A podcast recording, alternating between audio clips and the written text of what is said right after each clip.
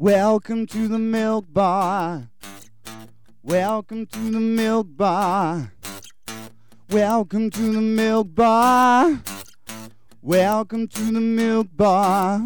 Uh, welcome to the milk bar.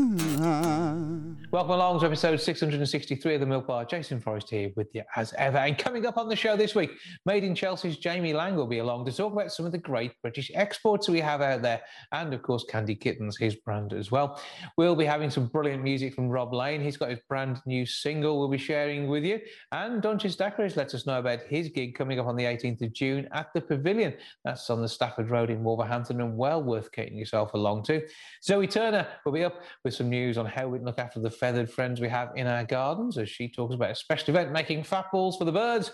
And we're talking about the political film Red t'Blue with director Jay Martin. That's all on the way on the show this week.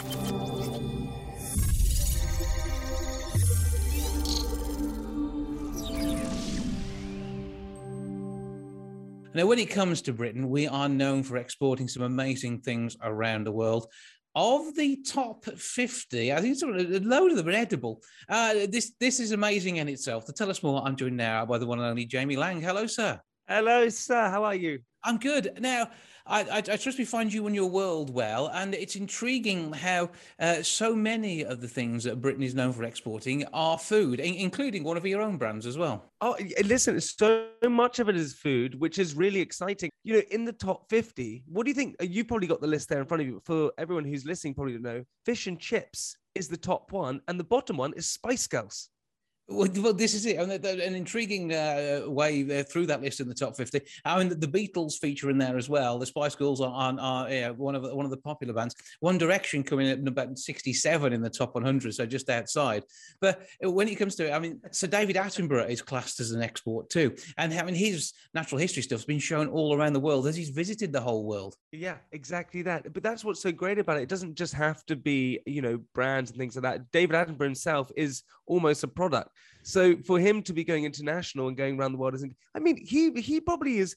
I mean, I would suspect he's gone to over a hundred different countries. Everyone's seen David Attenborough. Yeah, so this fella turns up, you know, blue shirt, talking about the local uh, fauna and, and, flora, and uh, uh, before you know it, uh, he's probably got a boat named after him. But uh, I mean, things like I mean, Cadbury's chocolate as well, cheddar cheese. These are all things that the UK is known for, and uh, you know, it, it is part of a, a, a big international sort of you know, taking over, as it were. Yeah. I mean, we've influenced culture all around the world. Yeah, well, it's amazing. So, um, it's a great. There's some research which has been done by Santander UK, and it shows. Check this out: 82% of Brits think some of the best things in the world have come out of the UK. That's 82%. 79% of Brits would like to see more British companies being be, becoming successful overseas. And so I think it's, you know, I have my business Candy Kittens, and for me, I realize the kind of um, difficulty when you are working with international trade. So how do you do it? You know, lots of you need to almost what's great is that there are these helping hands that can help you through these different things, helping you with the different cultures, different languages, uh, teaching you how people shop differently and spend differently. You know, that is the great thing mm-hmm. about these companies or, you know, the government websites or companies like Santander. They sort of help you through these places. And that means we can make the 79% of Brits who would like to see more British companies trading internationally, we can make them all happy. So that we can making 79% of the country happy. That'd be great. We all want to be happy in this life, don't we? And uh, as I mean, you, you talked about uh, about your Candy Kittens I as, as a brand. Uh, I think it starts off with airports very often, doesn't it? You get some of the premium British brands. I mean, you got gourmet candy, aren't you? This is the yeah. uh, the thing, and uh, a, a, brand that I enjoy. And I didn't know until this morning that it was actually yours. So I mean, uh, did you not? I didn't. Where I didn't, have you been living? I, well, I, I, I, know you. I know the brand. I hadn't got the link between the two. But I mean, when it comes down to having an idea that that though, and having something which can spread across the world. How did you how did you start that? Because I, I, know yeah, yeah, food manufacturers in your family, isn't it? Well, yeah, but that there's a sort of misconception there. So when I was a kid, this is a true story. I was scared of the dark. My brother used to tell me stories of Jamie and Sweet World to help me fall asleep. So I had this whole fascination of a world made of sweets. Um, then that developed into right. I want to make a sweet company as I got older. So I had this idea for Candy Kittens.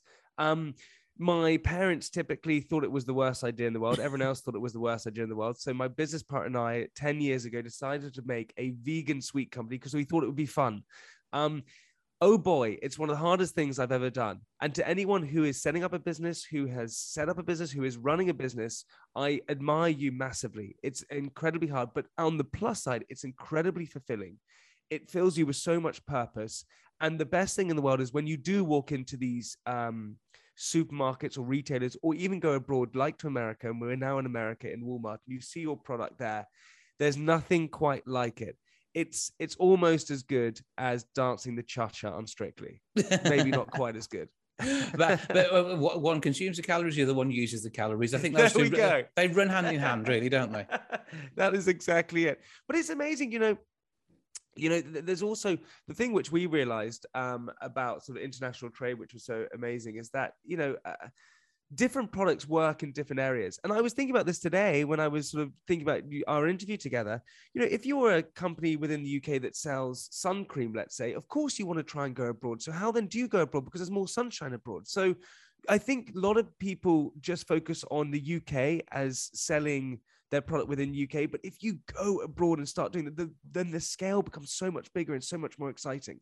And and you've got not only your your own customers who will travel, and uh, uh yes. you, will see that uh, Walmart is one of my favorite places to shop for sweets. It's absolutely amazing. So it's amazing, that, isn't it? The fact if I'm next in the US, I can go and get some uh, candy kittens whilst I'm out there, even better.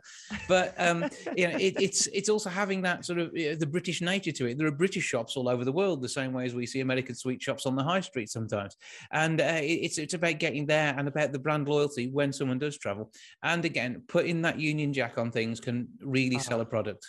It's so true. I remember um, when I went to New York for the first time many years ago, and their Pret a Manger had just um, started. There was a queue outside because the title on it was "The Best Thing Since the Beatles." and that was such a good little mark for it. It was amazing. So, um, yeah, when you see British companies abroad, there's nothing quite like it. So uh, a chance if you're a company to, to, get yourself known internationally is absolutely huge. And uh, whether you're exporting or manufacturing in the country that you then go to, uh, it, it is all about having that British brand. And and when you look at the brands, I mean, we talk about like the Stephen Hawking is a is a big name still, sadly passed, but now still a big name on you know, the something from Britain and someone from Britain who's made a huge difference. The royal family, you know, even yes. with with their troubles uh, uh, of late. The Queen is number ten on the list. Mm-hmm which and is which is incredible. It's just so recognisable all around the world. Uh, but uh, it's like William Shakespeare up there too. And I was in Stratford the weekend just gone, and that was uh, uh you. You see so many international tourists there, and uh, it is all about people knowing his work and uh, being part of it, this huge global Britishization, as if, if, if there is such a thing. Yeah, yeah, but but exactly that. But you know, there are there are difficulties that come with it, and that's you. We you know we got to sort of understand that. But um, you know, as I said before there are places that you can go to that that um, you know companies or establishments can sort of hold your hand when you're walking through this. And i think the greatest thing to do is use that as an advantage. Whether like i said before it is government websites whether it is santander uk whatever it is go and use these kind of places because they really can help yeah, and whether you're sending Tetley tea halfway around the world or whether you're enjoying a candy yeah. kitten in uh, in Miami, you know, all of that is uh, is part of it. And uh, when it comes down to what you're doing, I mean, do you tune flavors for your international market as well? Are there certain things that sell brilliantly in Britain but a different yeah. flavor which is huge in the US? Yeah, well, interesting enough for us. Um, the best selling sweet flavor worldwide and the best selling sweet in America by a, a, a huge margin is watermelon. I was, so was going to say, is it watermelon? Because watermelon, watermelon is my favorite. Yeah, so when we started Candy Kittens, we um, said, right, well, we want to do watermelon because at the very beginning we said, well, at some point we want to go international. So let's get a standalone flavor that is going to make sure that we can go international. So we started with watermelon, and still to this day, that and Eton Mess are our best flavors. Well, there's a there's a pack of sour watermelon on my desk which have my name on them, and I will be going to enjoy those in a short while's time. Oh, thank you. But also, I think that's the important thing that at the very beginning of starting a business, don't think small, think big. And that's quite scary for a lot of individuals, but really do think big. And I think a lot of the time we laser focus ourselves to a UK market, but actually there's a whole world out there, which is really exciting. Well, we want to see Candy Kittens in the top 10 of British uh, oh. exports before you know it. Uh, meanwhile, though, where can we go for more information about this work that's been done by Santander? Oh, uh, so we can go to lots of different places. Um, we can go onto their website, which would be great. You can go onto the website, which would be perfect. Um, and um, yeah, online, just go and check out online uh, their Instagram, social media handles. Um, and it's just got really great advice for anyone who is thinking about international trade. Go and check them out. So see what Santander can do to help you. You can even nip into a branch. If you're banking with them, they'll be more than welcome uh, to have you along. If you, are not yet, find out more, as Jamie says, online and see how they can help you hit the international market, just like Candy Kittens are doing even as we speak. Jamie Laing, star of uh, TV, uh, everything else, and uh, food, and, uh, and, and a massive export from the UK. Thank you for joining us. Thank you so much.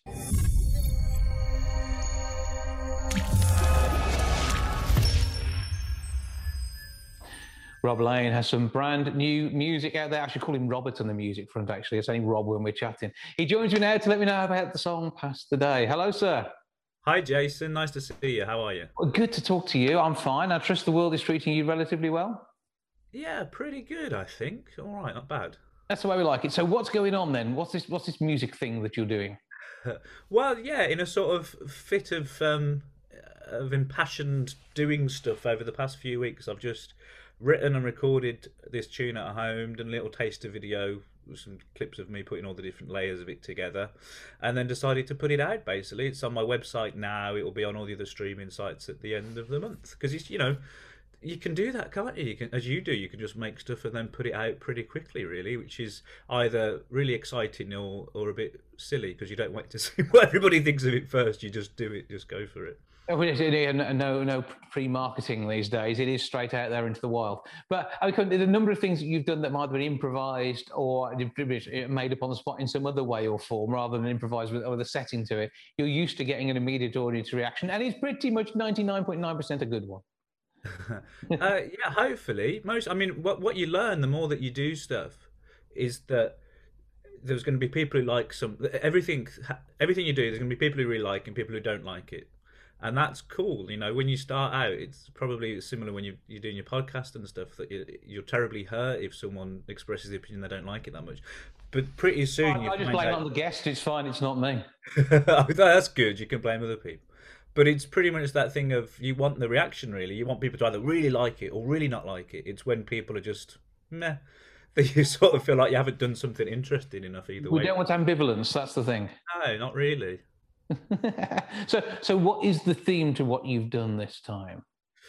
Well, this song, it's it's it's a sort of story song in a way, really. I, I, t- sort of think of it in two terms of, of the way that I write stuff. I either write stuff very much from personal experience, and there's a few of those songs I feel a certain way I write about it, and then there's others like this one, which is just like well, there's a little story in my head that I'm making up. I'd like to kind of report on it or tell the story. So it's not my story so much. This one, it's it's um it's it's an idea about just letting things happen to you sometimes, and kind of if you don't force things, things may go the way that you want them to go, which is something I struggle with because being like an independent musician and actor and stuff, you feel like you've got to be forcing stuff all the time, and like if you don't push things, things don't happen, which is true. But then it is good sometimes to sort of sit back and just see what the what the world does for you, really. Mm, well, there, there are areas in your life where you can be a bit more chilled out. When there is something you want or something you know you need to share, then that's when you can push it. And when you, I mean, the number of theatre pieces I've seen you in, and uh, it, it's just like, it wouldn't necessarily have thought to have gone unless we'd have had the conversation because he's knowing about something. And, and something, it's putting yourself outside that comfort zone of travelling to Birmingham to oh, go yeah. and see something or whatever. And it can be so worthwhile actually doing it. That's right. And I feel like we're all up for that at the moment, aren't we? Because we've obviously had an enforced period of of letting the world happen to us a bit. Try to be... avoid the world happening to us by staying away from it. Exactly, that's it. And you know, uh, definitely, I'm kind of aware of that recently. That, and with the current situation that's going on in the world as well, it's like our lives have been so interrupted by things we have no control of. Mm-hmm. And it's good to ex- kind of accept that sometimes, I think, and worry about the things that you can control. But then on the other hand, I don't know if everyone else is feeling this. I've certainly got a feeling of, oh, let's just go for it. Let's just do what we want to do while we can this year. Then, so I, if we've written a song, let's put it out. Why not? Let's do it. Yeah, I think I think we have to because sometimes you have to worry about whether the world's going to be there at the end of the month. That's it. So just go for what you can go for at the moment, I suppose. Yeah. Well, I mean, your music is always very pleasant. To my ears, it is actually yeah, music and well worth listening to.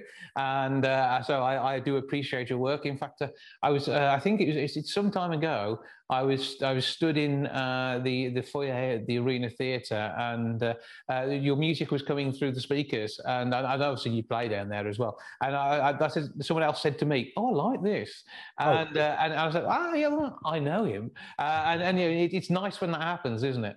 Yeah, they've got a lot of taste down there at the Arena Theatre. I've always thought that. so we've got the song uh, "Past the Day," uh, in, and it's not. I wouldn't say it's not the first time you've written something from a different perspective to necessarily your own, because I, I, know you, you you did a whole album, I think, pretty much of that at one point with a, with a, a, a show you were part of, uh, yeah. and uh, yeah, it's the ability to, to be able to do that is a, is another good one, and I think so, you, you do you say right from personal experience, but I think it's it's it's great to to hear that sort of flexibility within uh, someone's repertoire, particularly because it then means yeah, film soundtracks could be your next thing, and, and, having to do that from there. Yeah, I mean, I enjoy writing for a brief as well. Mm-hmm. Um, it it sort of you can become a slightly different writer sometimes, and as you actually, in a funny way, as you mentioned with the podcast, if someone don't like it, you can blame the guest. Not quite that, but like I'm writing this. It, it's not my it's not my thing so much. I'm writing this for this project, so you can have a certain level of um, not hands off, but be a bit less precious, perhaps. Like you still want it to be good, but it's it's a bit like co-writing with someone. I find sometimes if you write songs with somebody else, you kind of are creating this third singer that's not you or them it's this person. You can say well i wouldn't do that in one of my songs but it's okay because our imaginary singer would so we can do those things i wouldn't normally do. It's quite liberating at times. And i do blame myself if i ask the wrong questions of a guest so uh, that I, I, have got that internal guilt anyway so it's fine. But uh, it, it's, it's, it's going to be great. So we're going to take a listen to the track now. What do we need to know heading into it? Um, well you can get it you can hear the song now on my website which is robertlanemusic.co.uk and there's actually it's got its own page. So it's robertlanemusic.co.uk forward slash pass the day, all as like one word. And there you can listen to the song, you can watch the little video of me working on it, and there's like some other bits of info about it. And then it will be on all the other streaming sites and stuff on the 31st of March. Okay, that's something to look forward to. Meanwhile, what else can we find on your website, particularly with all your other work as well? Oh, there's a there's a whole treasure trove of all the projects I'm working on. Um, as you all know, because we've been talking about it for about 30 years now. There's the film Sam and, Sam and Dan Get Lost, which was a film I was acting in and doing the music for. It's a partly improvised comedy drama. Um, we started in 2019, and then there was a pandemic, but it's finally, I think, finished. Um, so hopefully that's coming in the in spring of this year. Well, There's we'll talk about that then. Looking forward to that. We need yeah. to cast on a call. Yeah, that's it. There's a there's a trailer for that on there, and then the podcast that I make as well, which is about creativity and I speak to writers and musicians and uh, like directors and uh, record producers and stuff as well, just about how they make their work and how they make a living, which normally makes them laugh when I ask that. But that people might find that interesting as well. It's not to keep you in hoodies, is it? Really, to be fair, mate. uh, Rob, always good to speak to you. Search for Robert Lane, uh, Robert Lane Music, all of that, those good things. Get him on Spotify and beyond, and uh, enjoy the work of this man. He's a really nice fella as well. He's really annoying. Rob, thanks for talking to me. Speak to you soon. Cheers, Jason. Thank you very much.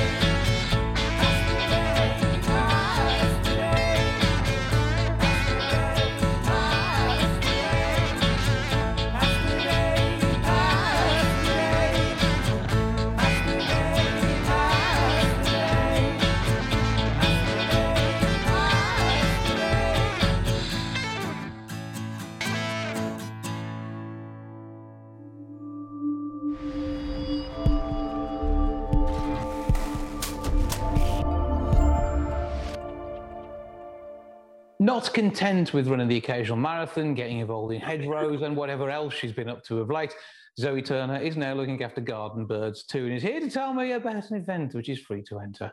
Hello. Yeah. Hello. I've got lots going on. Well, you're always very busy. So what, what is happening here? What is this one? Well, I don't know if, if you know, but I'm um, part of Shropshire, um, Shropshire Council. I wish. Um, no, Shifnal Town Council. Um, and obviously, I'm into my um, ecology and looking after wildlife and things like that. So it's a combination of the two, really. So um, I've arranged a an event um, that Shropshire Wildlife Trust will be running, um, and they have an expert called Dr. Kath. Um, she'll be at the uh, council offices um, in Shifnal, um, talking about everything to do with garden birds. That's what it's called. Mhm. Um, so you can just turn up. It's free to get in. Um, she'll be there between uh, 10 and 3 on the 26th of March. Um, and she's going to demonstrate on how to make your own fat ball for the garden. And you can make your own fat ball and take it away with you as well. Um, she's got leaflets, um, how to make bird houses. There's lots of information that's going to be there, just how to look after our furry friends or feathery friends, even in the birds, garden. birds are not furry. You get a bit confused there. So uh, Feathery. feather, yeah. feathered friends, yes. Uh, Yeah, so they, they do need that bit of extra help as well, particularly because uh, the amount of uh, urban birds. I mean, I know Shifnal's quite. You, you've got green bits around Mhm. here, and loads of people Yeah. live in Shifnal and come to Wolverhampton and the like because it's greener out that way.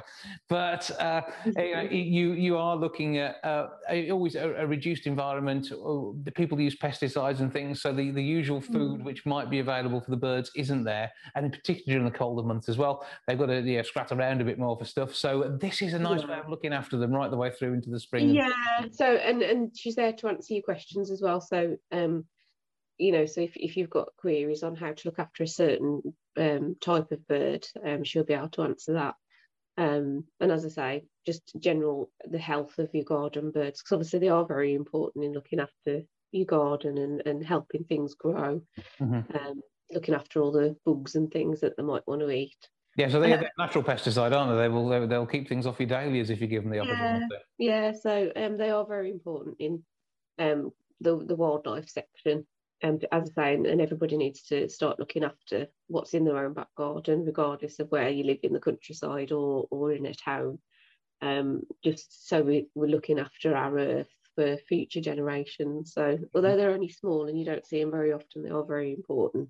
We do sometimes see a lot less of them, and it's always glorious when you see like a, a huge uh, array of starlings in the sky, or you know, the occasional robin Yeah. that comes to visit. It, it really does put a smile on your face. And yeah, So they, they do need that little bit of extra help, and it's also she, she might be able to help you identify some of the birds in your garden too. she will. So if you've got something that you've took a picture of and you're not quite sure what it is, she'll be able to let you know what it is. Um, and there's also a competition as well. Um, throughout the day, you enter it on the day and they let you know later what you've won. I'm not quite sure what you're going to win. Might be a fat ball. Well, you- you're getting one of those anyway. It could be, it could be a stack of fat balls.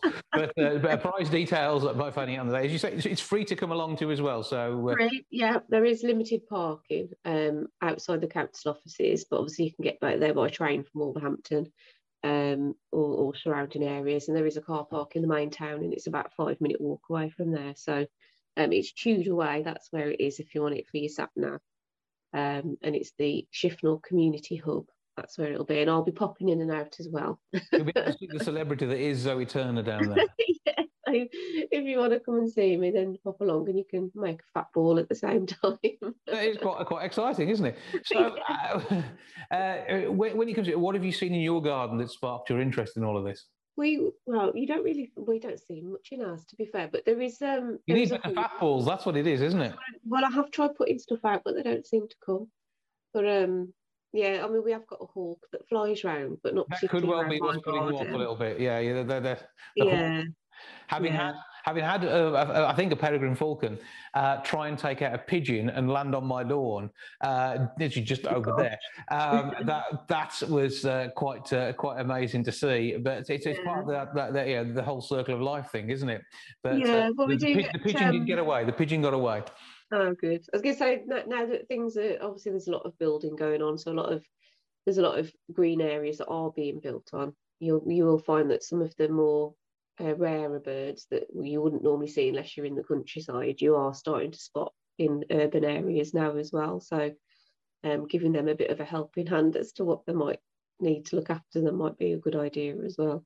Mm, So this is all a bit of an education, including for you, so you can get the right stuff in your garden, so you do actually see something. Yeah, yeah. I think it's persistence, to be fair, because obviously they're just because you put something out for them, it, they're not going to know it's there straight away. You need to keep on putting it out and keep on waiting for them to to realise that it's there. If you see what I mean. Well, what amazes me is they actually find stuff. I mean, if we if we put a bit of bacon out on the patio, before you Mm. know it, I've got three or four magpies who are coming down to something to eat, and then there's some crows who are trying to stop them get to it because they don't think they should be eating it. You know, so it, it's it's it is amazing.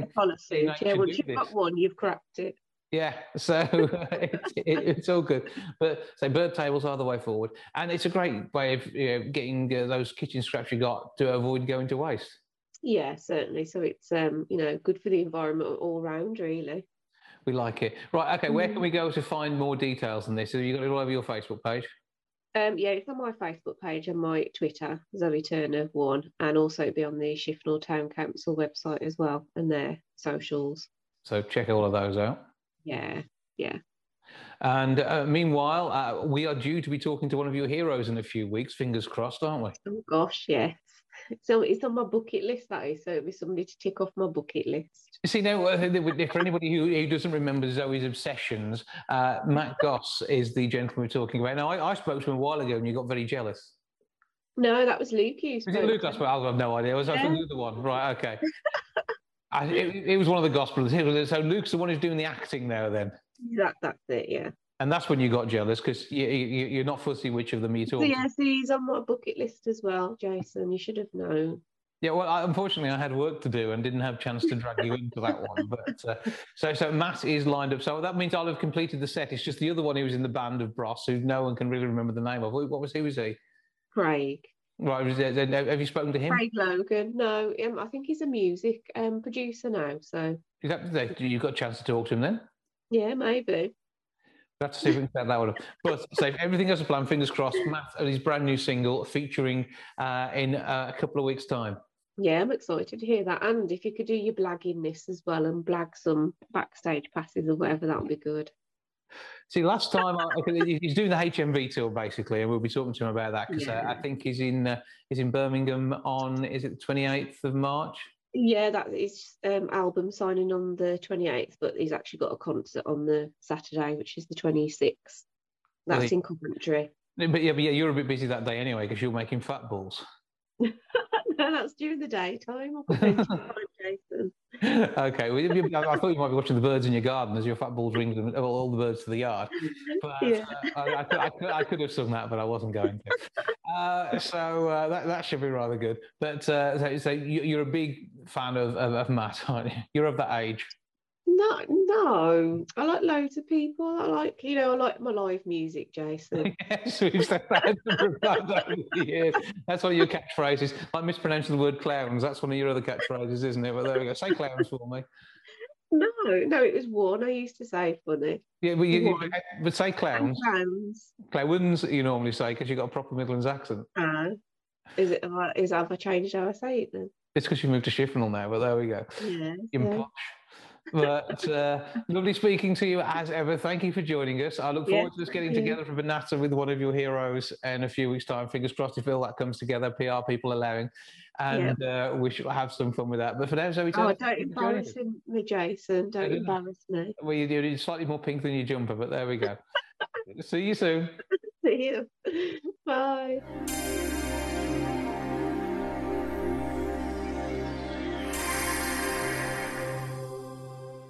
Now, I've seen Donchez Dacres perform to many thousands of people, and the audiences love him. Millions have seen him on TV. BGT made him a household name, and he joins me now for a bit of a natter about his gig coming up at the Pavilion on the 18th of June. Hello, sir. Hello, hello, Jason. How you doing, man? You good? I'm good, and uh, you are uh, apparently full of life as ever, and looking forward to a fantastic gig in your home city.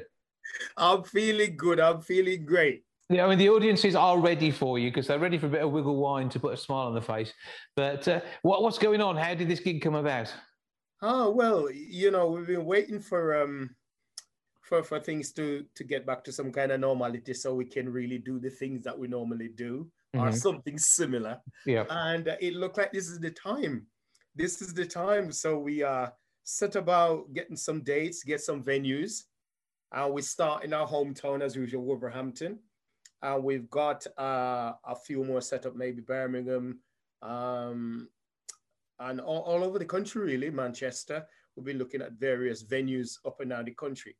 But I- we've I'm got- sure there's going to be a, a tour of some some uh, theme parks and uh, and holiday parks as well, because I know that I mean that is a, a very much a, staple uh, for for the fun that you bring to the stage, and I can I can see there's going to be bookings uh, across the UK. It's just one to check your website for for definite to see what is going on.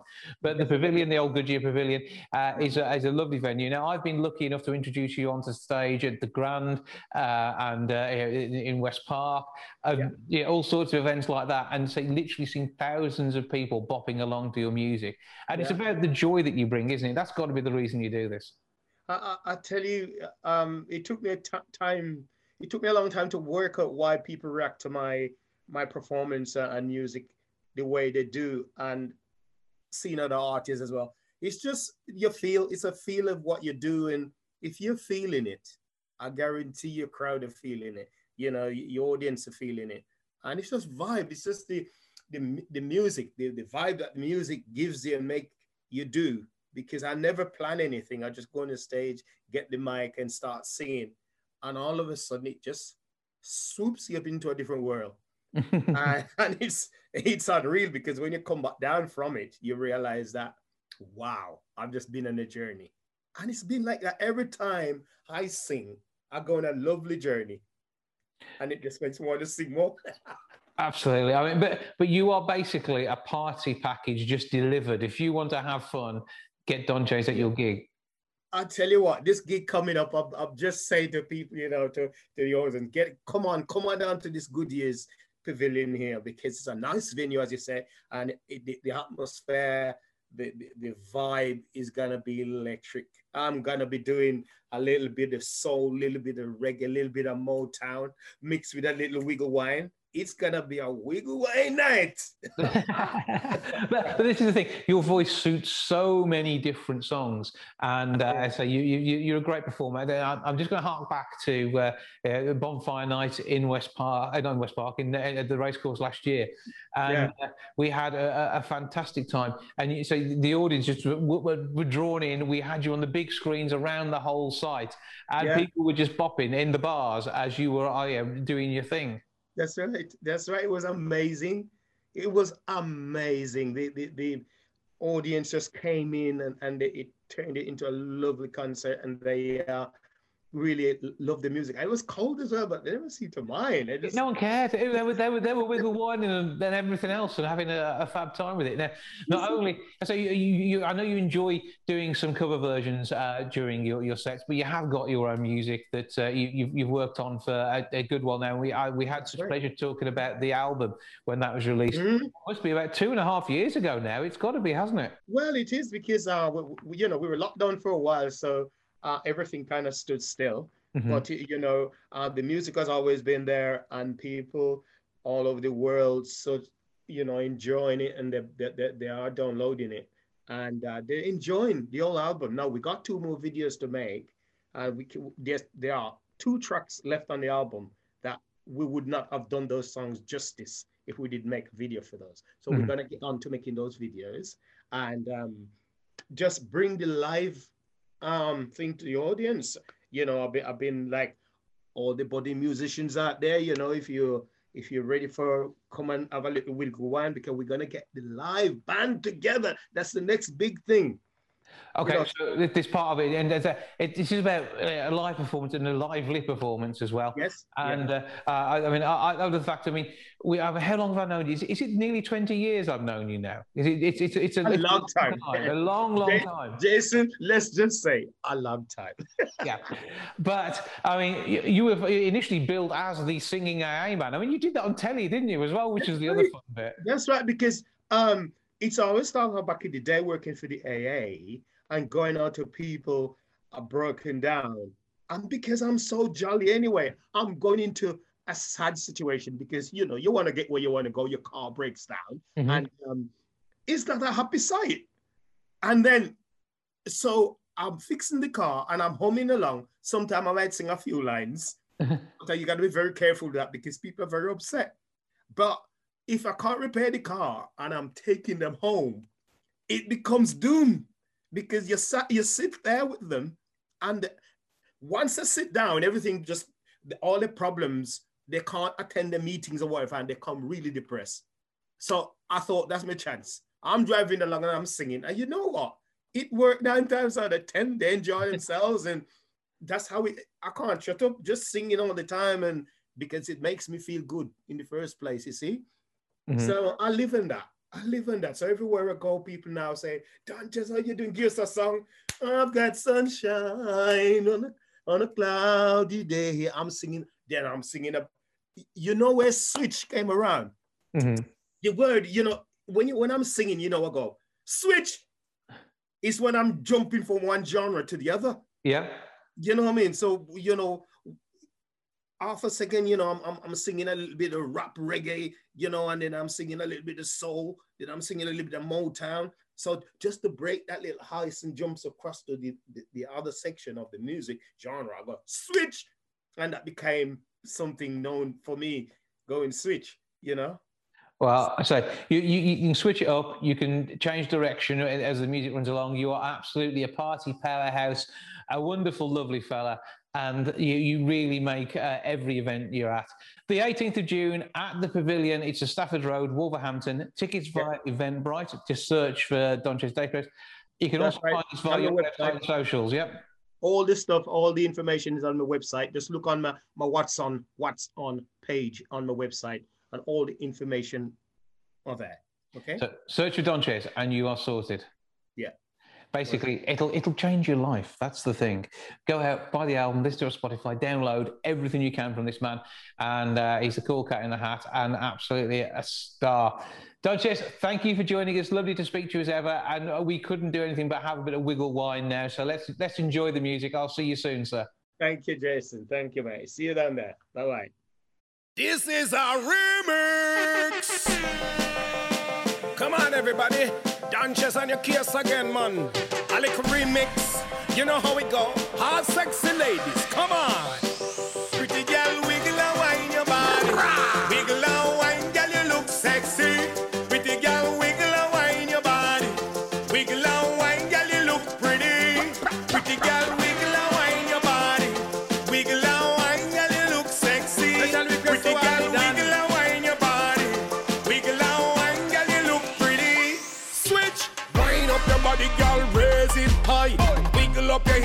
And take it to the sky. The music sweet like the food that you eat. um. You look good, feel good, it's a state of mind. Show off your body, girl, you know you look fine. Sweet soul music cleansing your soul. Your body is your temple,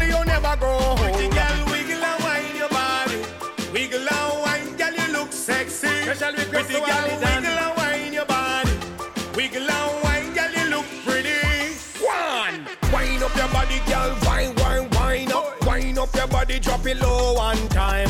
Wind up your body, girl. Wine, wine, wine. Uh. Wind up your body, girl. Again, again, again. Wind up your body, girl. Wine, wine, wine. Wind up your body, drop it low one time. Wind up your body, girl. Wine, wine, wine. Come on, sexy ladies. Pretty girl,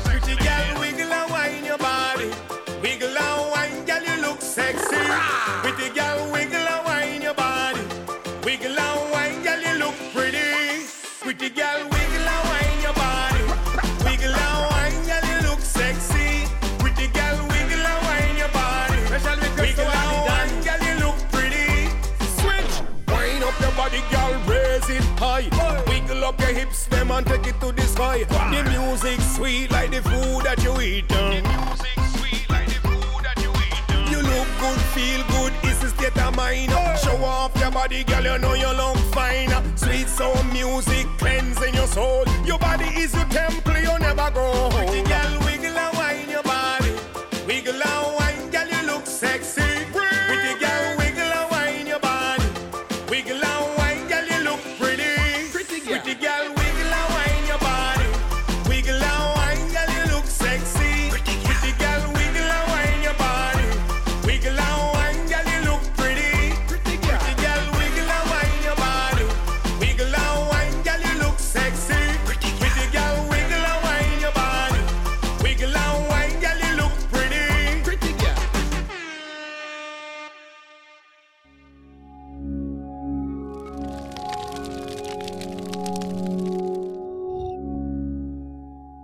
The change in political persuasion of any constituency can always come as a bit of a shock to its residents, particularly as you never know what your neighbours are thinking. However, a massive change happened in Mansfield back in 2017. Jay Martin is the director of a film that looks at this, and I can't do it justice with my West Midlands accent, but with an East Midlands one, it's Red t'Blue. Hello, sir. Hello, good to talk to you. Good to talk to you too. So, uh, give us a, a bit of background to the, how this short came about to start off with. Sure, yeah. So Red to Blue started off with actually the change itself, the political shift that happened in 2017. Um, I was that was the first election I was old enough to vote in, I think. So here in Mansfield, it came as a huge shock to everyone locally when we voted in a Conservative MP. And I remember quite vividly being sat at the pub a couple of days after the election took place with with my mates, and we're all sort of chatting, going, "How did this happen?" You know, and there's some people there that voted for the change, some that didn't, but we're all sort of shocked in equal measure. So I put the, the filmmaker cap on and thought there's got to be a fascinating story buried in here as to how and why this change took place. Started to do a bit of research into it, and it turns out that there's a really fascinating historical, political, and socio-economic story uh, in Red to Blue. Yeah, because we're looking at a mining area that really suffered uh, at the hands of the changes that took place in the 80s uh, with the National Union of Mine Workers. Then you end up with the Nottinghamshire Union of Mine Workers, uh, who were very much against what was happening. And in the end, uh, the closure of the pits in the UK was the start of what would have happened anyway from an environmental point of view, even if it hadn't been billed as a, a, an economic one by the Tory government back in the day. Yeah, definitely. I mean, we have a one of, one of I suppose you could say the protagonist of our documentary, Mick Newton. He's a lifelong uh, Labour voter and supporter. He was a union man. He actually was associated with NUM back in the day, and he still now works on behalf of miners for the Mine Workers Pension Scheme and trying to secure that money from the government for the for the former miners. And he talks very openly in the film about this sort of strange position that we're in in Mansfield, really, because a lot of mine workers in Mansfield actually went to work during the strikes, Mm-hmm. which was odd because here in the Midlands and the North, obviously, a lot of people went on strike, but we didn't um, for whatever reason. You know, I'm not sure exactly why in Mansfield that that sort of there was a bubble there.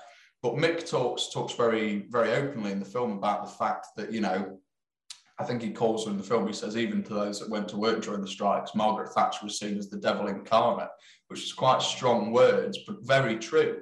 And that, that really strong political association between Thatcher and then the mine workers being associated with the Labour Party was extremely strong here in Mansfield. And as you mentioned, come the pit closures, the last pits in Mansfield closed in, I think, 2003.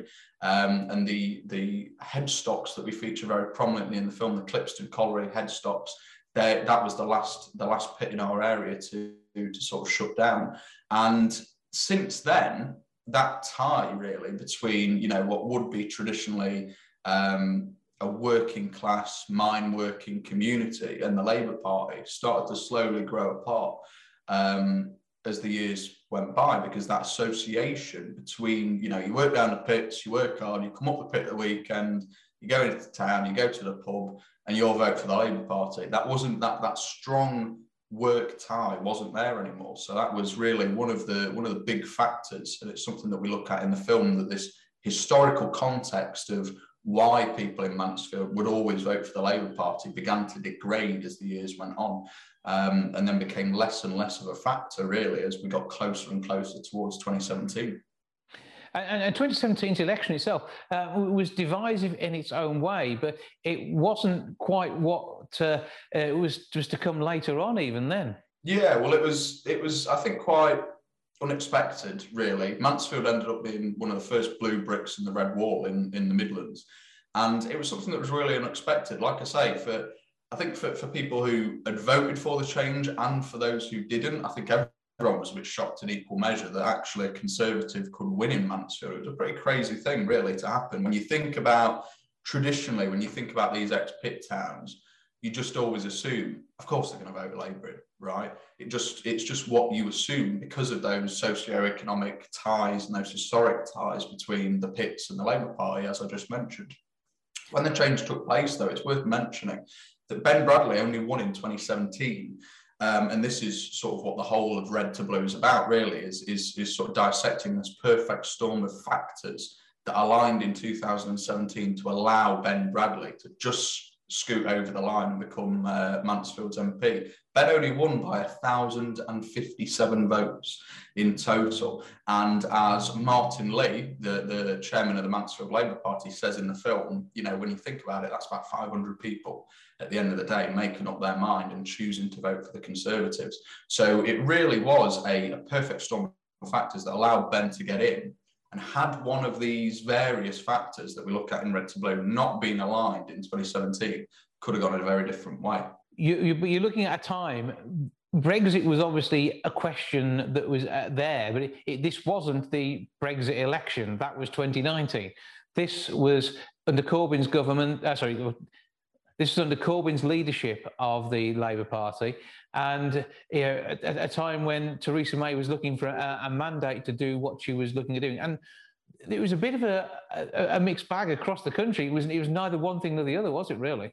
Yeah, well, in Mansfield, like I say, if I, if I start to dissect this, this perfect storm of factors that I mentioned just now, um, our film starts in 2015 at the 2015 general election. We had a, a Labour MP, Sir Alan Meale, who had been in the seat for about 25 years at that point. He was one of the longest serving MPs in the House of Parliament.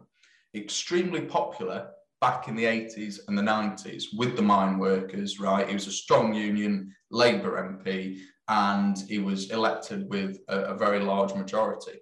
Now, as the years progressed, that majority began to wane, and, and, Alan Meale was seen locally as someone who wasn't really doing anything. He was just sort of resting on his laurels, and he'd come out every election and he'd say, "Remember Thatcher, remember the pits, and he'd bugger off again for another five years, right? and that grips with people in Mansfield. You know, we're, we're hardworking people and we don't like it when we feel like we're being lied to or hard done by. So people coined the phrase meal ticket locally for Sir Alan Meale. That's how disliked he was, you know, because he was seen as someone who just showed up, got his paycheck, and then went back home again, you know. Um, so in 2015, you had this factor that became apparent and that was that Sir Alan Meale was becoming sort of waning in popularity. 2015, as you well know, we also had the rise of UKIP, right? 2017, very memorable for being an election, sorry, 2015 being very memorable as an election where UKIP almost, but didn't, win a lot of seats. In Mansfield, Sid Pepper, who's uh, uh, the UKIP guy who's in the film, he garnered nearly 12,000 votes here in Mansfield, at 15% of the overall vote share. And a lot of those votes came from traditional Labour voters, right?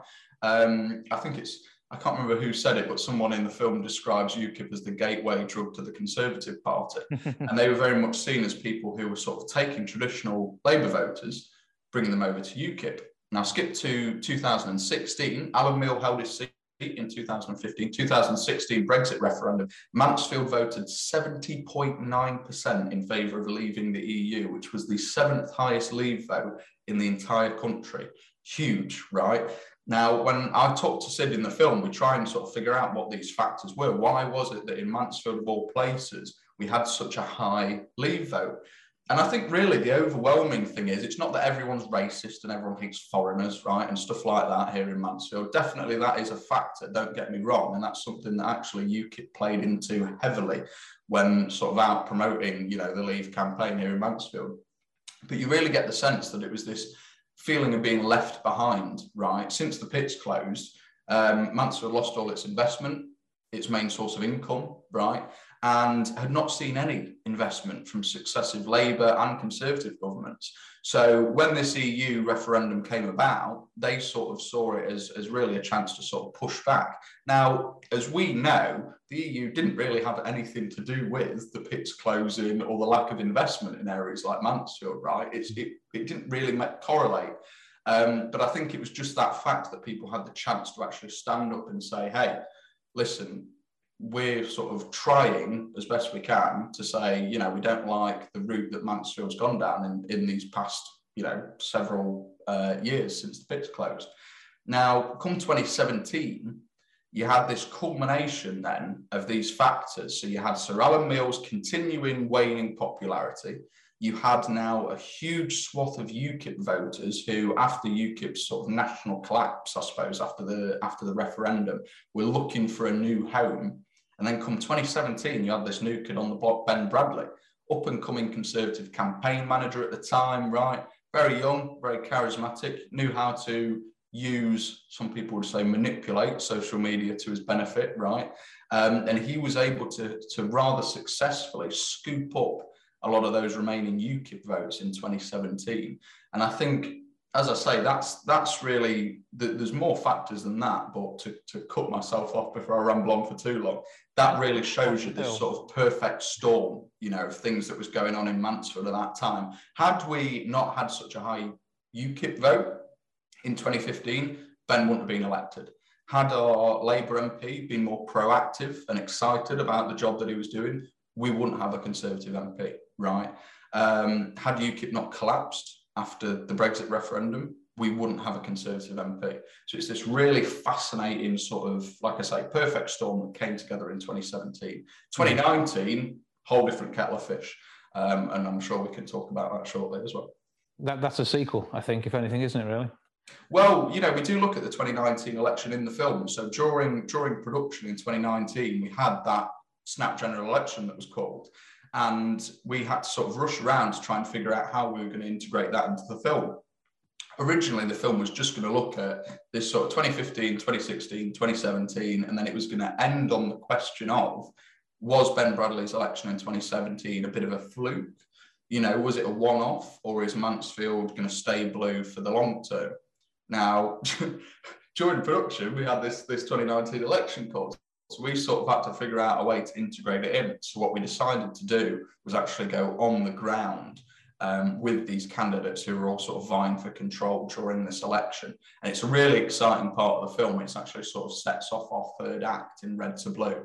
And it's this really intimate, exciting, upbeat and, and pacey sort of look at an on the ground election. Obviously, like you say, that was the Brexit election. So you had Ben Bradley going out there touting, you know, get Brexit done or whatever the, the strap line was, right, for that election. And then you had Sonya Ward, who took over from Sir Alan Meale as the parliamentary candidate for the Labour Party, who was going out there and trying to make the case for why she should have the seat. You also, quite interestingly, had characters like Sid Pepper, who I mentioned earlier, this UKIP guy who stood as UKIP in 2017 and 2015, who now stood as an independent. And he was really making the case that, listen, Ben Bradley only won because he stole all of my votes at the last election. So you hmm. should vote for me, you know, to sort of rekindle that, I suppose, UKIP vote that he initially had. So it's a really fascinating part of the film. Yeah. I think the sequel would probably be, probably be Blue to Red. But I don't intend on making that anytime soon. I've had enough of politics for the Well, time who, who knows when that'll happen? I mean, uh, with a 16,000 majority for Ben at the 2019 election, quite clearly there's more to it than the, just the politics of Brexit, I would suggest, based on that, and a lack of trust potentially. And the overall uh, national leadership of Labour has been called into question a number of times. I do some amazing work locally, we know that, and uh, it is always Labour who seem to be most at the heart of, of the communities, uh, alongside the, the likes of the Liberal Democrats too. And uh, both of those seem to have a, a higher prevalence in Midlands-based councils, whatever the national picture. So it'd be interesting to see what, what does happen going forward. So all of this can put you off politics for life, can't it? Yeah, it can. Yeah, I mean, it's really interesting. I, sh- I should note, I think it's important to say that we've made Red to Blue from a neutral point of view. So when you watch the film, hopefully, you don't feel that we've swayed one way or the other, you know, and that was something that was really important and something that I always tried to have set with my team from the beginning that this story of how and why Mansfield changed from red to blue is fascinating enough without the need for me to make it a Labour puff piece or a Conservative puff piece, right? Or sort of sway an audience one way or the other. Hopefully, whatever your political leanings are, you can watch Red to Blue and actually learn something, become more engaged and perceptive about politics. For me personally, I've really got the inside scoop on what the real deal was here in Mansfield. And it is a really fascinating political story, you know, like I mentioned earlier, that weaves in the history of the area. It weaves in this really fascinating political tale, but it's also really at its at its heart, it's about a town, right? And it's about this battle for the soul of a town, right? Is how I put it, which is very dramatic, right, and very artsy way of putting it. But it's true because, like you mentioned, you know, Labour traditionally have always been at the heart of these working class communities. And now, in places like Mansfield and Ashfield and Bolsover and the surrounding areas, you've got conservatives. You know, you've got these sort of working class conservatives, right, who have come in and sort of taken that place. And it's very, very odd. It's very strange to see, right, to see people, um, you know, guys like Ben Bradley, who are now sort of touted by his supporters as a champion of the working people of Mansfield, when he comes from the same background as someone like Sir Alan Meale, right? Both not from Mansfield, both very upper middle class people, right? Um, and ha- have the seat for Mansfield, right? Alan Meale for 27 consecutive years in the end, and Ben Bradley for, I think, four or five years now since he was first elected. So it's really interesting, this sort of shift that's happened. Now, one thing that you did mention, and, and something that we don't talk about in the film actually, is this National Labour Party. Jeremy Corbyn wasn't really a factor here in Mansfield, right? And you can hopefully trust me when I say that because I looked into it extensively for three years. When we were talking to people from the Conservative Party, from the Labour Party, independents, and just general people from Mansfield, Corbyn never came up as a factor, right? It wasn't like everyone was sort of screaming from the rooftops, I'm not voting Labour because I don't like Jeremy Corbyn. Ironically enough, Jeremy Corbyn's policies are very popular with working class people, right? Stuff like increasing the minimum wage, funding the NHS, nationalising rail, nationalising gas and electric, which now, right, you look at stuff like that and you think, well, that would have been pretty good, right? And here in Mansfield, those those policies are actually pretty popular. You know, Ben Bradley makes a point in the film of saying that I, you know, I, I went around Mansfield and I don't meet many socialists, right? Which is a nice little zinger to say, but it doesn't really get to the heart of why people weren't voting for Labour in 2017, right? Um, the national game is always a factor, um, of course, but I really don't, or in, you know, in my research and in Red to Blue, I didn't really find that the national game was as important in Mansfield in 2017 as it may have been in other constituencies. Um, you know, it was really, as I say, these these local factors that all came to a head that had been building up for decades and decades and decades, and it was sort of the precipice, the catalyst in 2017 um, when Ben Bradley arrived on the scene, and it all sort of erupted. So Mm. yeah, very fascinating story as Red to Blue. Well, where can we find the film? So it's going to be released online uh, next Saturday, the, the 12th of March. So you'll be able to find it if you go to our Facebook page, Red to Blue Documentary. That's R E D T B L U E documentary. You can like that page, and then we're going to be uploading it um, on Vimeo, and you'll find a link on the page there, as well as updates on what's going on with the project um, and stuff like that. And who knows, there may be a sequel if you're feeling more politically in about five to 10 years' time. It could be. I think I'm going to need a long break there. That's like a plan. Well, for now, Jay Martin, director of the film Red to Blue, thank you for joining us. Thank you.